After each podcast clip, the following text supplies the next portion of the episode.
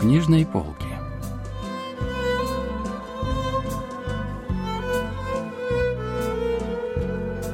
Рассказ «Пустырь» писательницы Пак Хваён.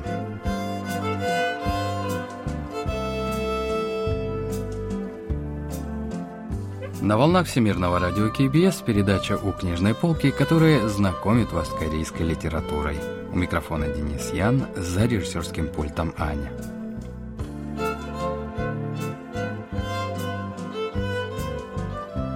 В городе оставался пустырь, и это было дурной приметой. Он находился в самой высокой точке города, в районе с пресловутой длинной крутой улицей. На вершине улицы внезапно открывалась ровная местность, которую люди называли плато. Обычно, чем ближе к вершине, тем дешевле стоили дома. Ко всему прочему, в плато не было каких-либо удобств. Ни круглосуточных магазинов, ни компьютерных клубов, ни питейных заведений, ни караоке. Единственное, что здесь было, так это старый магазинчик под названием Ханарым.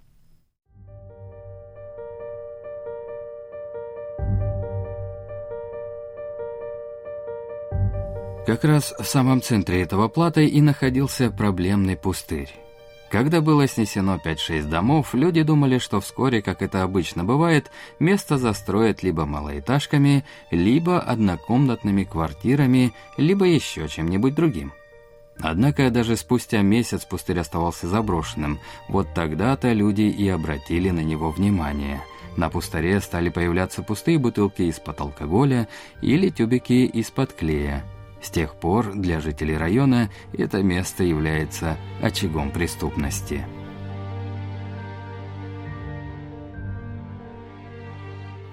Произведение писательницы Пак Хваён «Пустырь» было опубликовано в 2009 году. За этот рассказ она получила литературную премию для начинающих авторов. Сюжет истории разворачивается вокруг пустыря в захолустном районе, который подлежал реновации. На заброшенном после сноса домов пустыре начал скапливаться мусор. По ночам люди приходили сюда с черными полиэтиленовыми пакетами, содержание которых было известно одному богу, тихо оставляли их и быстро скрывались в темноте. Бывало даже так, что посреди ночи приезжал маленький грузовичок и выгружал на пустыре целую партию старой мебели, вроде старых диванов или шкафов.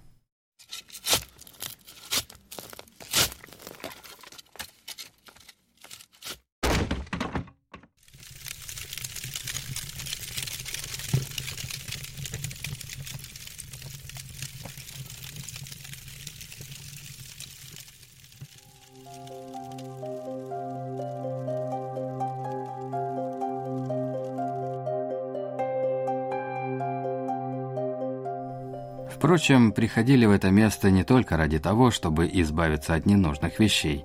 Люди здесь что-то сжигали, закапывали и посыпали чем-то землю. Например, женщина с темными мешками под глазами часто приходила на пустырь что-то сжигать. В стальной бочке она сжигала письма, открытки или плюшевого медведя. Мужчина, живущий в полуподвальной квартире, часто приходил сюда до рассвета и что-то закапывал. Одной рукой он держал лопату, а другой всегда прижимал к груди нечто размером с человека, укутанное в черный полиэтилен.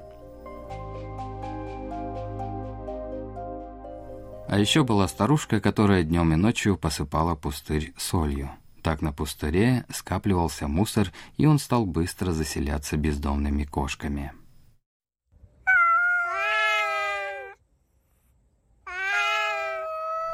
Немного погодя, кошки захватили всю улицу, их крики не давали людям покоя, особенно по ночам, когда шел дождь или дул сильный ветер.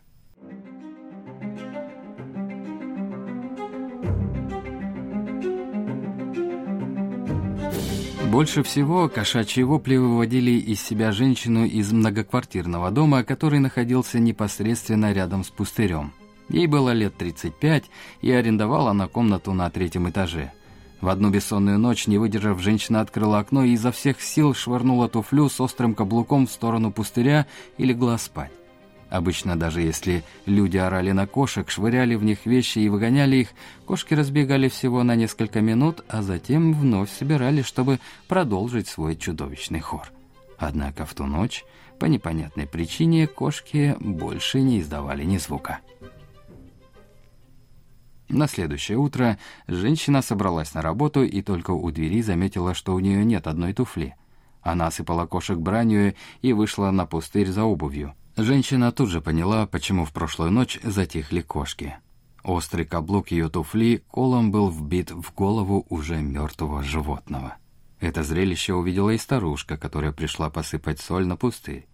Выдернув туфлю из головы кошки, она обсыпала тело мертвого животного солью. Покой животному подарил мужчина из полуподвальной квартиры. В ту ночь он, как обычно, направился в сторону пустыря с вещью, укутанной в черный пакет, с лопатой и с фонарем в руке. Увидев труп животного, он стал копать землю. Когда образовалась маленькая яма, куда с трудом могла протиснуться одна кошка, он свалил туда мертвое животное, засыпал землей и разровнял поверхность.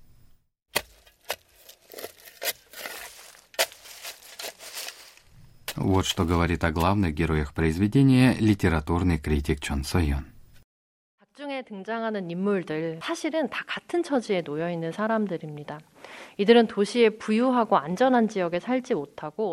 герои рассказа находятся в одинаковом положении. Это люди, которые не могут позволить себе жить в богатом и безопасном районе. Они проживают в отсталой части города, которую вот-вот должны снести для реновации. Люди творят странные вещи на пустыре. Но если отвлечься от самих поступков жителей района и сосредоточиться на том, что именно заставляет их так поступать, то все становится ясно. Это живущие в бедности и отчужденные от общества одинокие люди. Они в любой момент могли лишиться крыши над головой. Более того, их район и пустырь были весьма небезопасным местом, но местная администрация закрывала на это глаза.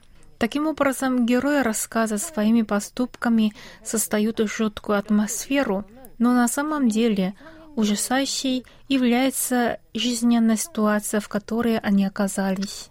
이렇듯 이 작품은 주민들의 이상 행동으로 공포를 자아내지만 진짜 공포스러운 것은 이들이 처한 현실이라는 점을 밝혀줍니다.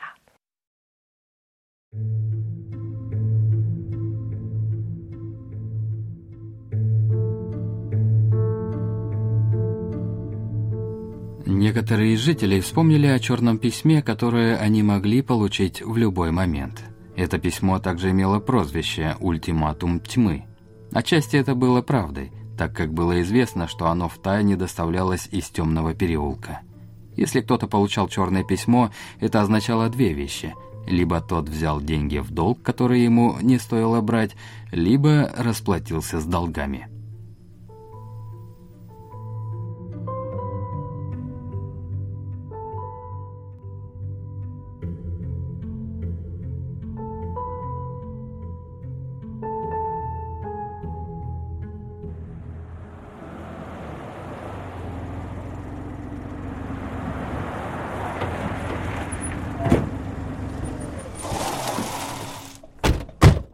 Однажды ночью на плато появились 3 черных автомобиля. Из них вышли мужчины в черных костюмах и, разделившись на группы, одни направились в единственный в том районе магазин Ханарым, а другие — в дом мужчины, который постоянно что-то закапывал на пустыре.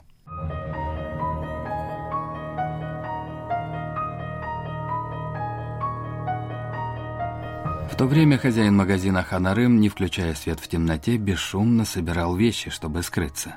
На кассе лежал порванный конверт черного цвета. Тогда вдруг тихо открылась стеклянная дверь магазина. Хозяин магазина хотел было крикнуть, но один из незваных гостей облил его лицо жидкостью, напоминающей молоко. Вскоре лицо мужчины стало твердым, как пластик. Другая группа направилась в дом мужчины, который каждый раз закапывал что-то на пустыре ранним утром. Незваные гости разбудили спящего мужчину, тот потер заспанные глаза, кивнул, мол, понял, и стал одеваться.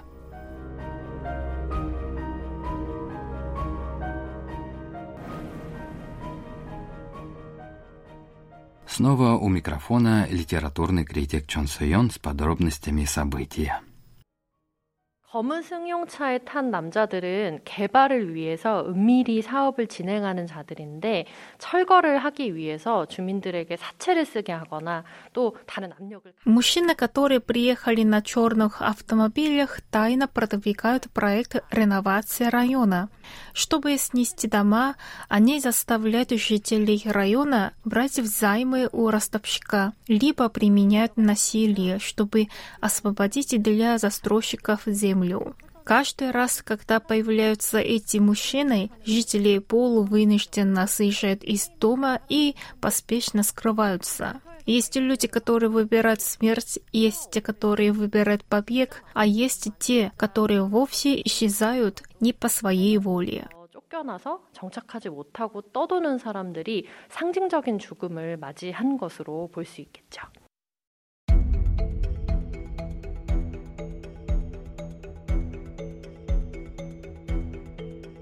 Пропажа хозяев магазина вызвала большое смятение среди жителей района, а семья мужчины, живущего в полуподвальной квартире, подала заявление в полицию о пропаже человека. Однако не прошло и недели, как поверх объявления о пропаже оказалась наклеена реклама о срочной продаже помещения или о предоставлении займов под низкий процент. Чуть позже на месте старого магазинчика Ханарым был построен сетевой круглосуточный магазин.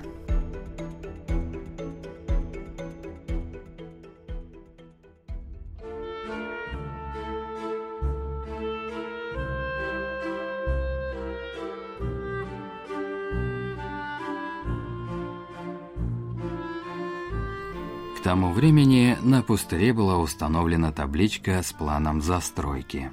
Жители района почувствовали облегчение. Проблема с пустырем была решена. Вскоре участок был огорожен, а кошки выгнаны. Прошло 2 дня после того, как пропали все кошки в районе. С крыши многоквартирного дома вблизи пустыря бросилась женщина. На крыше была найдена туфля на высоком каблуке и предсмертная записка. В ней было написано так. Наконец наступила тишина, но меня по-прежнему преследуют кошачьи глаза. Через неделю после инцидента пустырь был выровнен и залит толстым слоем бетона.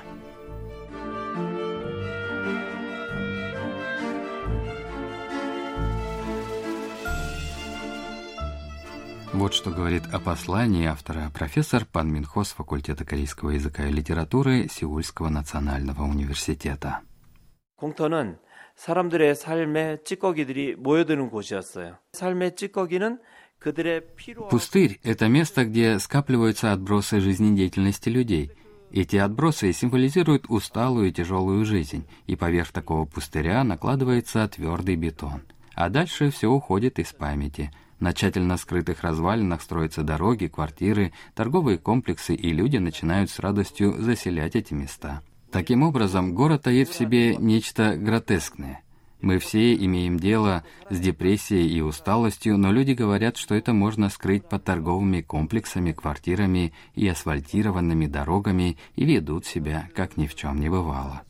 상가라든지 아파트라든지 아스팔트 도로는 그 모든 것을 감추고 살아갈 수 있다고 말하는 거죠.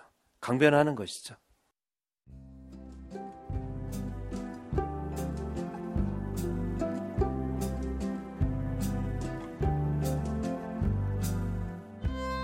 На этом мы заканчиваем рассказ о произведении «Пустырь» писательницы Пак Хваён. Спасибо за внимание и до встречи через неделю.